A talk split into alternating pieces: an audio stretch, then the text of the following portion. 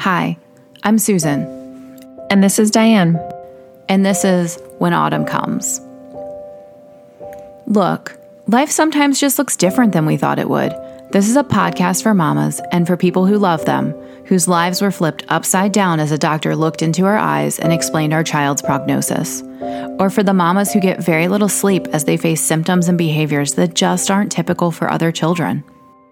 This is a place where we can take on this journey together because we know that this can be a sad, lonely, misunderstood path. But we also know that as colder temperatures and darker days begin to appear, so do the golden leaves and beautiful sunsets of autumn. We know that life comes in seasons. We know that in our world, 24 hours can hold so much change that it feels like four seasons in one day. We are here to let you share your story, let you laugh and let you cry, let you learn and let you grow, together with other mothers when autumn comes.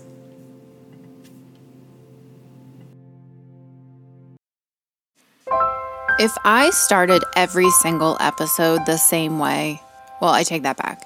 If you count the intro, we kind of do. But we'll call this the sub intro.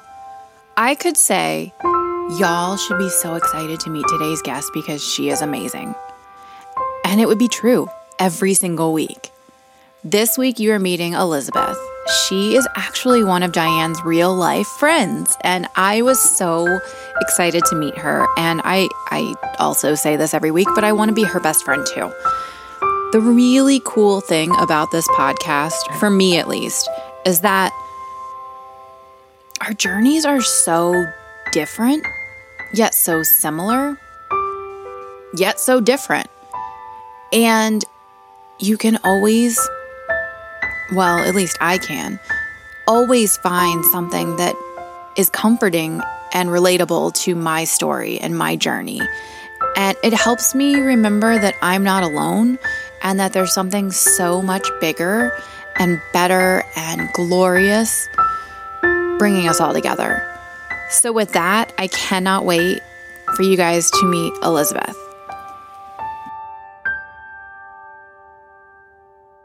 We want to welcome Elizabeth Lobby to our show today. She is just a gem of a human being, which also I have to say is no stranger to grief. She has lived it. She's lived a lot of it. Um, but today we are going to talk about her beautiful family. We're going to talk about her husband, her son Bodie, and her other son in heaven, Kyan. So welcome, Elizabeth. Thank you. Thank you for having me. It's just amazing and surreal to to be with you. So I love it. Well, I love it. We're really excited. I think you're going to bring a really unique perspective to this show today because we have spoken, some have not been published yet, but we have spoken to a lot of mothers that are in uh, very fresh stages of grief with the loss of their kids. And tell us a little bit about Kyan, first off, in your story. Kyan was amazing. So I got pregnant with Kyan and it was very textbook pregnancy. Everything was textbook, perfect. I was 41 weeks pregnant and everything was great. We, my husband Dustin and I were going to start our family and he was our first and I was terrified to have a boy, but kind of got used to it and I was so excited. And I went to, went into labor and that's kind of when everything started. And obviously you're supposed to start a life. And that's also when everything changed. And that is when I changed as a person. I I'm no longer, I, there's Elizabeth pre Kyan and Elizabeth post Kyan. That's the line in the sand with me. So Kyan had severe complications at birth and we went into, um, his heart rate dropped when we were in, when I was in labor with him. I was in labor for several hours and his heart rate dropped. So he, we went into emergency C section and his I, it was all such a blur, you guys. I don't, it was definitely the most traumatic event that has ever happened to me, but it was also the most beautiful thing that ever happened to me all at one time. So I've said it once and I'll say it a million times. Like, my favorite quote ever is together at the same time without blending the two, where I had experienced like the worst trauma, but the most beautiful thing came of it. So, but when Kyan was taken out of me um, during the emergency C section, he was not breathing and did not have a heartbeat. So he was pretty much, he was dead for the first 16 minutes of his life. He was taken right over to the OR right next to me and he was, the team was trying to revive him. Were you awake for all of this or were you sedated? No, I was awake. So there's, I, I was awake and I was in a really weird state. I mean, knowing, but not really knowing what was going on. Nobody really talked to me. And it wasn't a bad thing. Like, yes, please take care of my child. And it was just tons of people all around in this OR. And there was one man that talked to me and it was, that's a whole nother thing. But, um, it was the man with the, was that the man with the tie? The man with the tie. Okay. We'll so, circle around. We'll circle back around to that. Oh my gosh. The man with the tie. He's amazing. So Kyan wasn't breathing, didn't have a heartbeat for the first 16 minutes of his life. Protocol is to stop resuscitating after 12 minutes. And the team kept going and I I don't know why and I don't need to know why, but it was the biggest gift that I had because I then got time with my boy. He was immediately rushed to another hospital, Children's Hospital in Minneapolis. We love them. They are, Kyan will forever live there. And we were able to have 36 days with him. He had severe brain damage. When he got to Children's Hospital, he was put on a cooling machine for 72 hours. I wasn't able to touch him. I wasn't able to hold him. I wasn't able to anything. And it was just to try to get his body temperature to cool and to see if there was any severe shock to his brain. I struggle with this because I, I don't know, you guys are such amazing medical moms. And the medical moms that you are, I'm just like in awe because this is the time where I completely, as a mom, shut down. And anything medical that I needed, I needed to know and I needed to learn, I just shut down and I didn't want to hear it because it's, it was just, I was in such a form of shock and I didn't know what was going to happen. They were preparing me at Children's, the doctors were preparing me for the potential worst of this is really, really bad. He might not survive this, or, you know, his brain might come back and maybe we'll get something from it. And, but it's going to take time. So for those first 72 hours, he was on this cooling bed and then he had an MRI. And that MRI um, showed little to no brainwave activity. So it kind of was the beginning of what we now know was what Kyan's prognosis would be and what his life would have been like.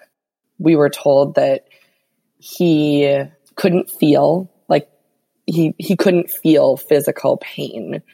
Some would say that some doctors said that he might be deaf, he might be blind. They just didn't really know. And so then it was kind of making decisions on, you know, what the best treatment was for him and what to how to move forward. What do we do? And knowing that, I mean, like there are a lot of things that medically they said, you know, yeah, he might be blind or he might be deaf. And I don't think he was because when I would walk into a, to his room, he would move his head and he would, his eyes would move. I also want to point out that if you see him, and I'll share pictures with you guys, he looks like the most perfect baby. And I think that's one of the hardest things. But also, I mean, people look at, hear about my story, and then I show them a picture of Kyan, and they're like, he just, he looks so so like everything's fine. He there's nothing wrong with him. So it's hard. That part is hard because he was I mean, he was full term and everything was great. Everything was just how it was supposed to be. Well, can you speak to everybody looking at his picture and saying, "Wow, he looks really normal. He looks healthy. And he was in the NICU this whole time, and you hardly had any visitors. So there was your and Dustin's perception and your journey with watching him go through. I mean, he had seizures. He was on a feeding tube. He, you know, had all these things hooked up to him and we're doing many tests a day. And then the outside world sees pictures. And is there any sort of bridge to that grief? Or do you feel like it's really hard for you to describe to outside people what that was like? I think it was really hard. I mean, we were encouraged to to do a CaringBridge site while we were in the hospital um, because everybody, you know, of course, wants to know what's going on. And I didn't really want to get it all up on Facebook and everything because that's just a whole nother thing. But it was hard and we shared so many pictures, but we didn't have a lot of people. There are so many people that never met Kyan. And we didn't have a ton of people in, in his room with him. But the pictures that we would share, yeah, everybody was like, well, he looks just great. He's going to be fine. He's going to be fine, you guys and and i think that's it was hard because it gave it gave me a false sense of hope but it mm-hmm. also gave me this at times i was a little angry because i'm like no he is not fine. But he was. I mean in, in my little world in my little bubble i i made him fine. He was all right i'll just sit here in my world of the nicu for forever then this is it. I think too, like, I get that all the time. And obviously, my story is different from your story, but I still get, well, your kids just look so, so good. Like, they look normal. Yeah. Like you said, it's kind of comforting to hear you say, like, in my bubble, he was normal and he was perfect and he is perfect. And in my bubble. My kids are perfect and they are normal in our bubble. But for people who are listening that do not have special needs kids or are going through crap, something that seems simple to say, but they look normal is kind of hurtful. Mm-hmm. Mm-hmm. And I know it's meant with kindness, but it's also kind of, it daggers at your heart a little bit. Right. Yeah. Right. So you got 36 days to just love up on that sweet boy. Obviously, we know that you were probably on a roller coaster of emotions or completely numb or not. So I don't want to make that sound like it's lighthearted, that it was like a f- blissful 36 days. But Kyan went to heaven. Mm-hmm. And was there a turning point in those 36 days where you went from, we'll see how this goes to, okay, we know he's not leaving this hospital?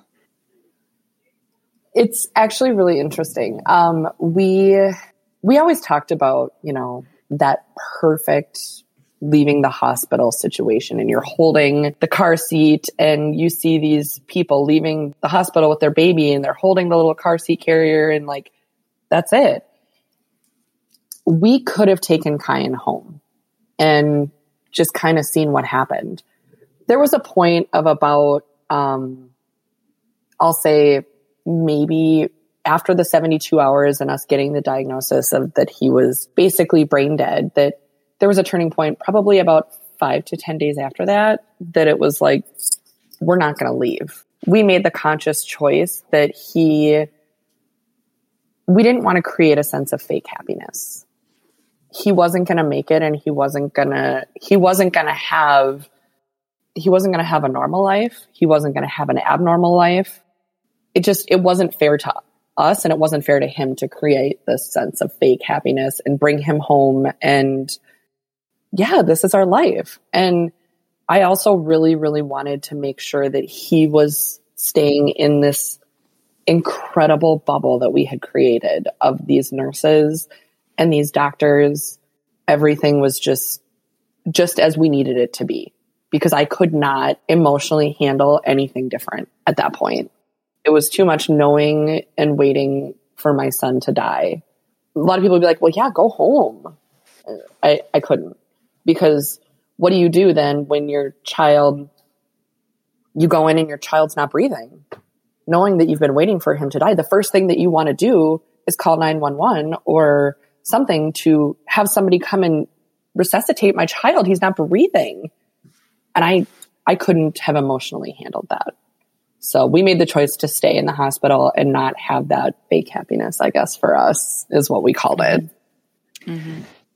So we had 36 days of making incredible memories. There were highs and there were lows. And there were things that the hospital staff did for us that was unique that we wanted to do with him. It was kind of like a bucket list of how do we crush these things into the time that we have. One of them was my husband is a big golfer and he wanted to watch golf with Kyan on his lap. And so they wheeled in a TV into the NICU room. They figured it out. And there's a picture of those two just watching golf. And Dustin is telling Kyan everything about like, oh, there you go. That's that's Tiger Woods. He's he's gone through some things, but you know, that's Tiger Woods. and I another thing was like when I found out I was having a boy, I had a really hard time with it. And I was like, oh my gosh, I came from sisters. Like, I, I know girls. And I was like, it, it's going to be really, really cool to have a boy because boys always love their moms. They love their moms no matter what. Even when they're 15 years old, they're going to love their mom. And will you tell Caleb that? Yeah, I will. I will tell Caleb that you love your mama. but I was like, he's going to dance with me at weddings we're going to go to weddings and he is going to dance with his mom. And I don't care. He's might hate it, but I'm like, you're going to love your mama and you're going to dance with me at weddings. And we did it. We did it in the NICU room. It wasn't a wedding. It was in a NICU room and we danced, him and I, and we have our song. And what is it? It was somewhere over the rainbow and it's beautiful and I don't know. I still think it kind of brings a little bit of a tear to my husband's eye, even who is, as we talked, to dead inside. but we danced and we were able to take Kyan outside on the grass on the lawn in front of the hospital so he could feel the sunshine on his face and feel what grass felt like. And we took him for walks around the hospital. So there were just different things that we wanted to do with him and again, not every day was great. There were days that we just, I laid there with him and he cuddled and I, I cried. But, um, we did what we could in that time. And then the last day that we had with him, we knew that it was getting close. The last night we had with him, we decided that we wanted to go out on the front lawn of the hospital and we wanted to look at the stars because that was one thing that we hadn't done yet. And we put it out on our CaringBridge and everybody go look at the stars. We are all under the same sky. We're all looking at stars together. And it was amazing. It was such a special night because there were so many people that have never met him, but felt so incredibly connected to him. And now looking at the stars for me is my connection to Kyan there was a bit of a, I don't know, conversation about the Big Dipper versus the Little Dipper between my husband and I, and we were trying to tell Kyan, I'm just going to tell you I was right. uh, but then Kyan passed away a couple of hours after we got in from looking at the stars that night. And he passed away in my arms.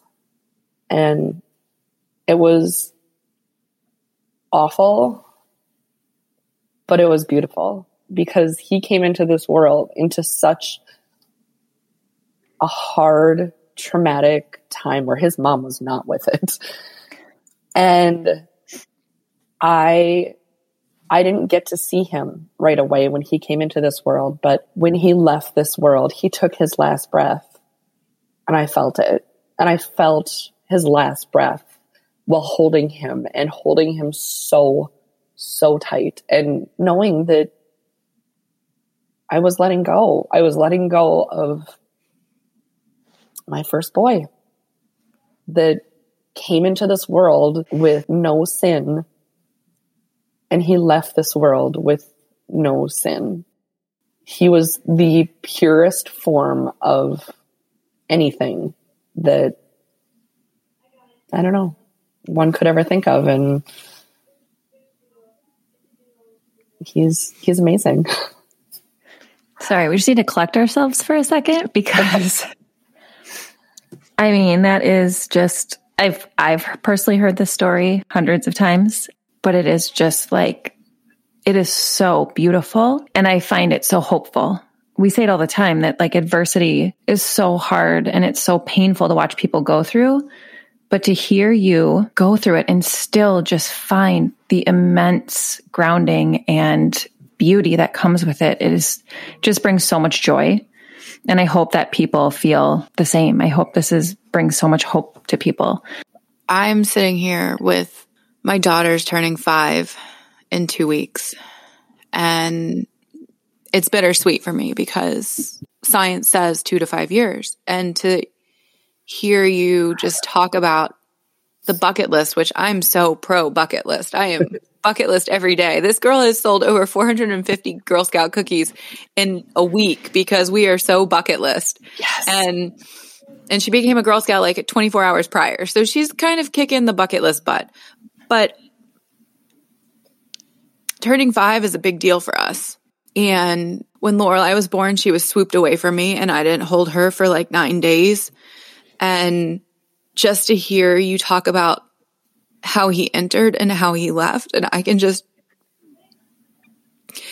I just hope that our situation is the same and that we can look at the stars and we can come out on the other side and remember the joy and remember, you know, it can be a shit show some days.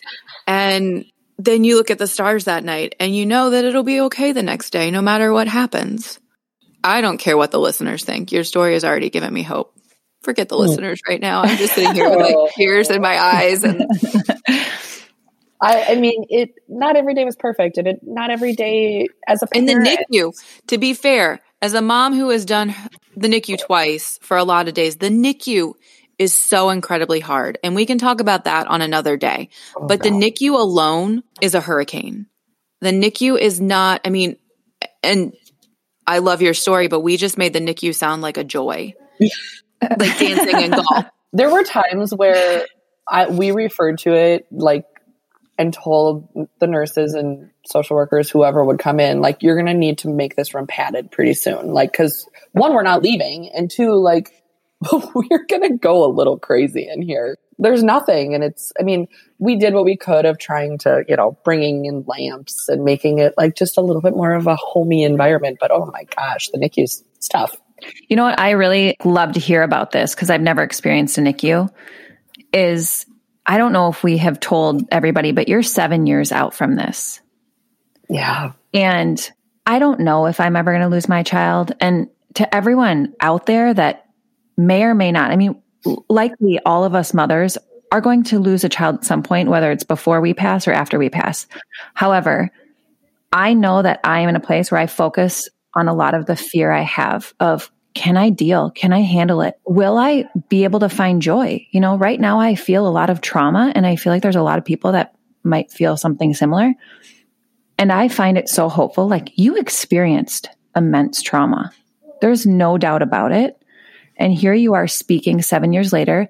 Not that you have forgotten about that trauma or you don't have triggers of that trauma, but that what remains in front of you is the joy and just the pure love that you had for your boy. I don't know right now if I can talk about Selah as this is what brings me so much joy, as opposed to this is the story that's in front of us and it's really damn hard. Mm-hmm. And so I hope, and I'm going to strive after hearing you speak to try and focus on that. Because I don't know, is that what you got you through? I mean, I want to touch on the funeral for people that are petrified of ever having to go through a funeral with their child. And how the hell did you even make it through that? Oh, his funeral. I mean, I I will give a shout out to I mean help, asking for help. And my mother she's going to love hearing this. I mean, shout out to my mother. She did amazing. Like in kind of in the days before Kyan had even passed away, and this would be so hard for a grandparent to do, but starting to look for a funeral home and kind of bringing that back to us. We were just planning a small, you know, funeral. There were probably a handful of people that met Kyan in person. And we had over on his funeral over a hundred people. It was the place was packed for his funeral. And I I remember driving to the funeral home with Dustin and I, I made him turn around. He had to turn around because I had to go and get anxiety medication because I forgot it. I think that that's something that uh, to fully allow yourself to do because I don't know how I mean I was I was a mess. There are things that I remember about his funeral. Um, there are the important things that I remember about his funeral, but um, planning a funeral, having a funeral for your child is incredibly, incredibly hard. And the days after the funeral are are just as hard. There's I, I I was dead inside. I was dead inside. I wasn't dead on the outside, but I might as well have been. There were several, several days that I didn't get out of bed. Maybe a couple months. So Juliet's Can, mom, I don't know how the heck she, I have to give that woman some mad props because wow, like, how are you going right now? And it's, I just, grief is so personal for every single person. And it's just, it's, it's a journey. It is such a journey. We can cut this out if you want, but you took Kyan on trips with you to Target, right? Yeah. oh my gosh. Yeah, I did. I mean, I took Kyan all over with me for like that first year after he died. Can we can we like clarify? Yes. Did yes. you like oh, get Kyan him was like a cat up on your shelf or okay? was he? that would be hilarious.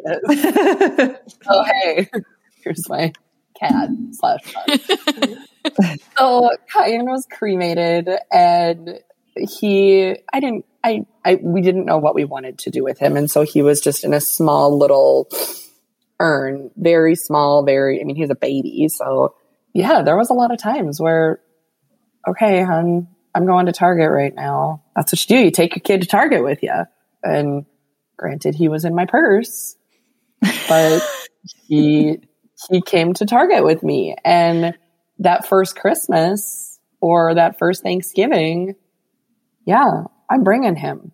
He's he's going to come with because why would I not bring my child? And I I have to give again mad props to my family because they dealt with me and my weirdness, but I don't know.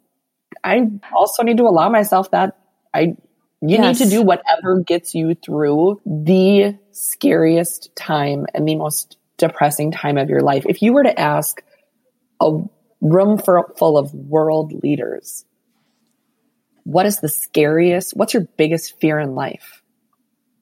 And if you were to say losing a child, if you didn't get every one of those world leaders to raise their hand, then they're lying to themselves. Absolutely. And so it's, it's scary. And it's something that nobody wants to have happen. So I think at whatever stage of grief you're going through, there doesn't have to be, well, this is weird. I'm bringing my dead son to Target with me. I mean, and the only reason I brought that up was because I remember you feeling uncomfortable about it. And I was feeling like, you do what you need to do. I mean, yeah, I get to bring my kids to Target. And here you are having to take back baby gifts and go to Babies R Us and go to Target. And I was actually going to ask when you were at Target, did you avoid the baby section? Like, how did you? Because I still sometimes am like, I can't go there because we spent time in the NICU and we like, I avoid sections like that. And when oh. Lorelai was in the NICU, I saw a little girl throwing a temper tantrum in Target and I lost it because I was like, I'm never going to have a temper tantrum in Target. Right. right? I, um, we were able to return baby gifts, tons and tons of baby gifts.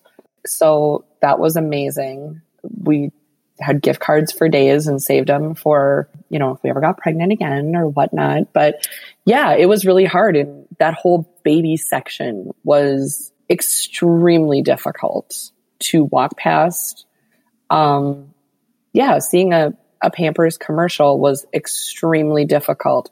It was extremely difficult to be around babies for a really, really long time and then for even longer, it was difficult to be around children that were around Kyan's age. Mm-hmm. And I've I've grown a lot from that. I've, you know, done a lot from that. But Diane, I mean, Diane even knows like Nora, it, it, you know, is not, they would have been six weeks. No, no, six weeks. Yeah, they yeah. were, they were close in age. Yeah.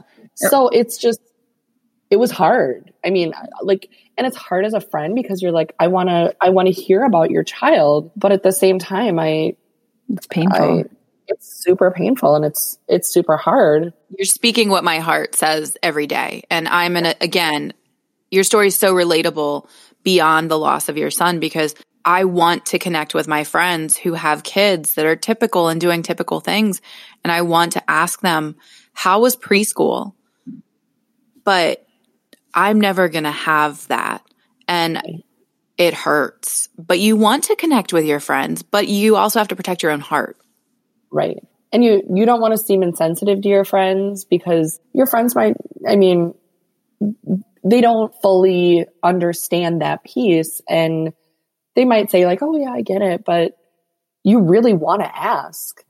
But there is also a point then now where I look at Nora even. And I'm like, she brings just, I think about what her and what her and Kyan would be up to.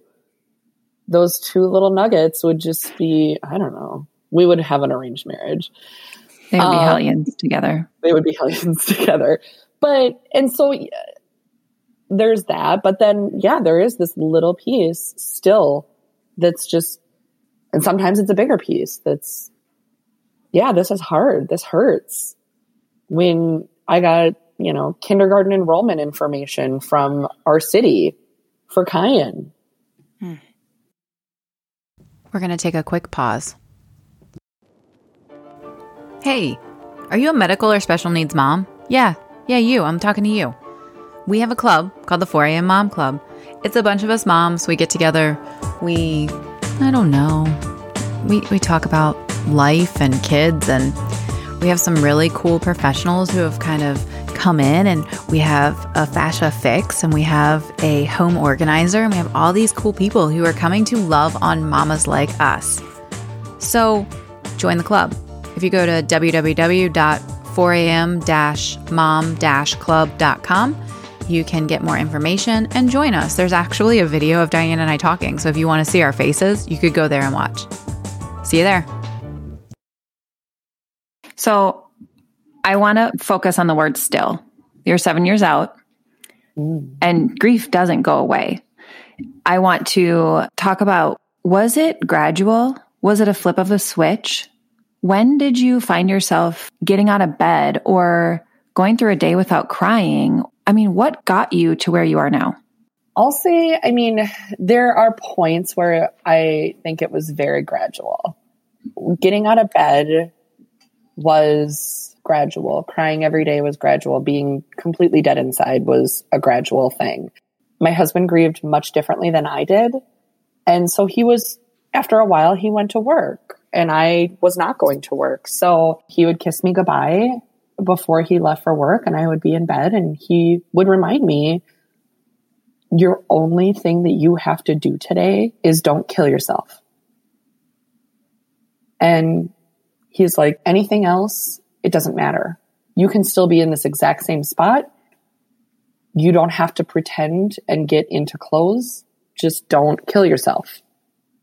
And that was a real thing for us because I was, I was lost. I was done. But slowly, I mean, I moved from the bed to the couch to Target with my child in my purse. I think one of the biggest things was allowing myself the space to when people would reach out and, hey, can I come over? Or, hey, I want to see you. Or, and some people would and some people wouldn't. Most people didn't because they didn't know what, what the heck do you say to a girl like me at that point. But it was allowing myself, yeah, we can make these plans, but I might cancel five seconds as you're pulling up into the driveway because I just can't deal. And that happened more often than not. But then I also had the opportunity to talk to a medium and this is not for everybody. I fully understand that. But that was my biggest flip of the switch of just learning and talking to a medium and learning about Kyan and Kyan's soul and why he came to this world and why he left. Those stages of grief are so hard. And I remember at points the anger stage. And I would be very angry at him for leaving. Why did you leave? Why didn't you fight harder? Why didn't you let me know that you couldn't breathe when you were inside me?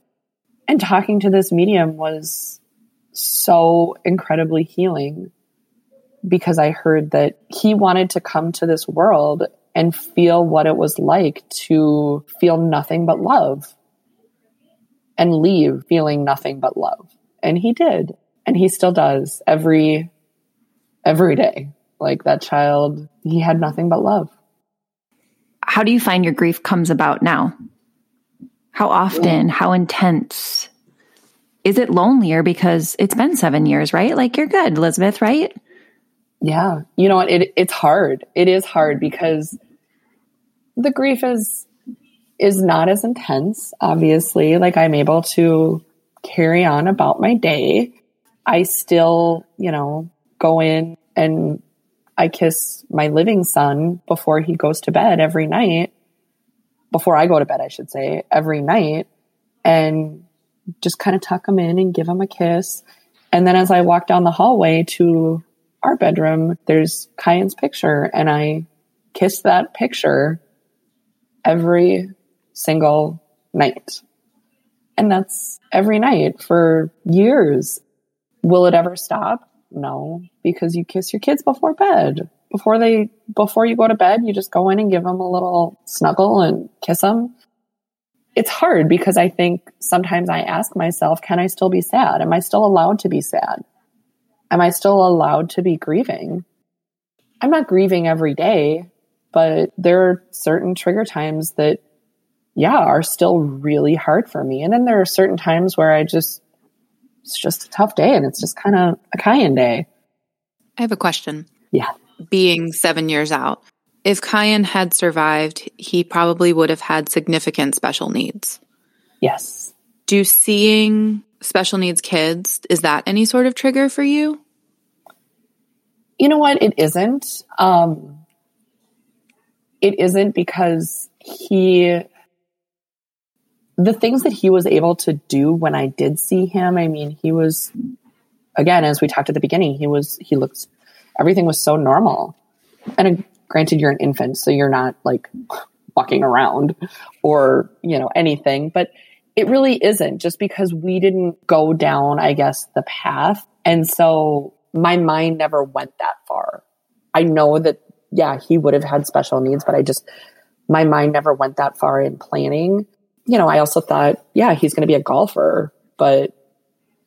So when you think about comparing, I hate comparing, but when you think about where Nora is and you think about how they'd be up to shenanigans and everything else, do you think about him as a typical kid or do you think about him as a special needs kid? I think about him as a typical kid. I do because I think I had so much time of him just everything in my pregnancy was so normal. And everything, I mean, minus that whole crazy NICU stay, I mean, he was such mm-hmm. a, in my head, he was just a, I mean, totally using air quotes, as you guys can see, he was a normal kid in my head. But so, yeah, I either think of him as just like a totally typical kid or he's still a baby. Mm-hmm. if he was still here. He's still just a baby and loves his mom.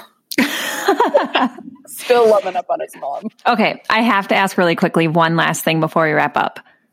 Wait, I Um, have something real quick. Yeah, yeah. If we want to, we could turn this. I have so many questions for you.